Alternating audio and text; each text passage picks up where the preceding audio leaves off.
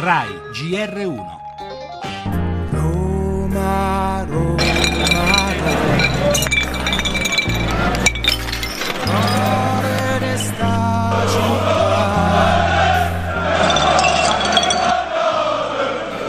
quello che succede sempre quando c'è una partita di calcio in Italia, niente di nuovo, non lo sapete, questa è la Barcaccia, questo è un monumento nazionale, qui ci sono state dei petardi, è stata mandata in aria un'opera che non ha valore. Sto vedendo i civili del nord Europa cosa portano qua a Roma.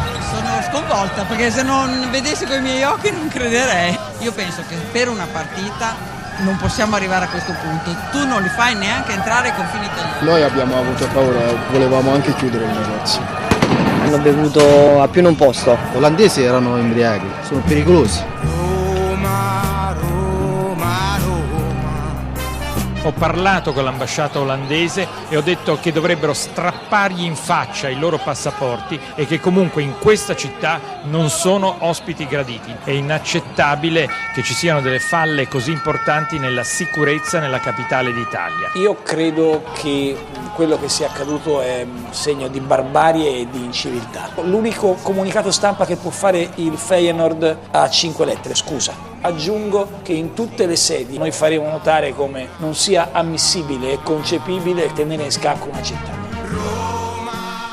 Le bottiglie vuote, i mozziconi, le cartacce e i rifiuti che hanno sfregiato il cuore di Roma tra scontri, urla e insulti. Quel frammento di marmo della Barcaccia di Velto è finito nell'acqua di una fontana restaurata solo pochi mesi fa. È successo di nuovo. La bellezza, l'arte, un impareggiabile patrimonio della storia e dell'umanità che finiscono alla mercé di vandali e violenti. È un apparato di sicurezza che ancora una volta di fronte alle degenerazioni del calcio si dimostra impreparato, al punto da preferire che si giochi comunque, nonostante tutto, per evitare conseguenze peggiori. Abbiamo sentito l'ira del sindaco Marino, la condanna di Renzi, un museo a cielo aperto. Questa è Roma, la sua ricchezza, ma senza difese anche la sua più grande fragilità.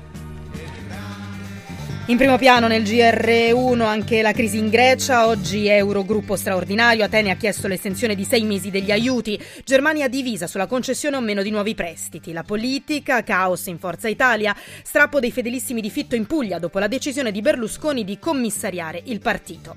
Lavoro, atteso oggi il via libera del Consiglio dei Ministri ai decreti attuativi del Jobs Act, ci sono misure sul nuovo contratto a tutele crescenti e sugli ammortizzatori sociali. E ancora parleremo delle ultime minacce dell'I S I S all'Italia e dell'apertura a sorpresa di Papa Francesco nei confronti dei preti sposati. Quando la cultura infine fa spettacolo, in cattedra Dario Fo su Rai cinque, lo sport e l'Europa League, vince solo il Napoli, per le altre italiane un pari dal sapore diverso.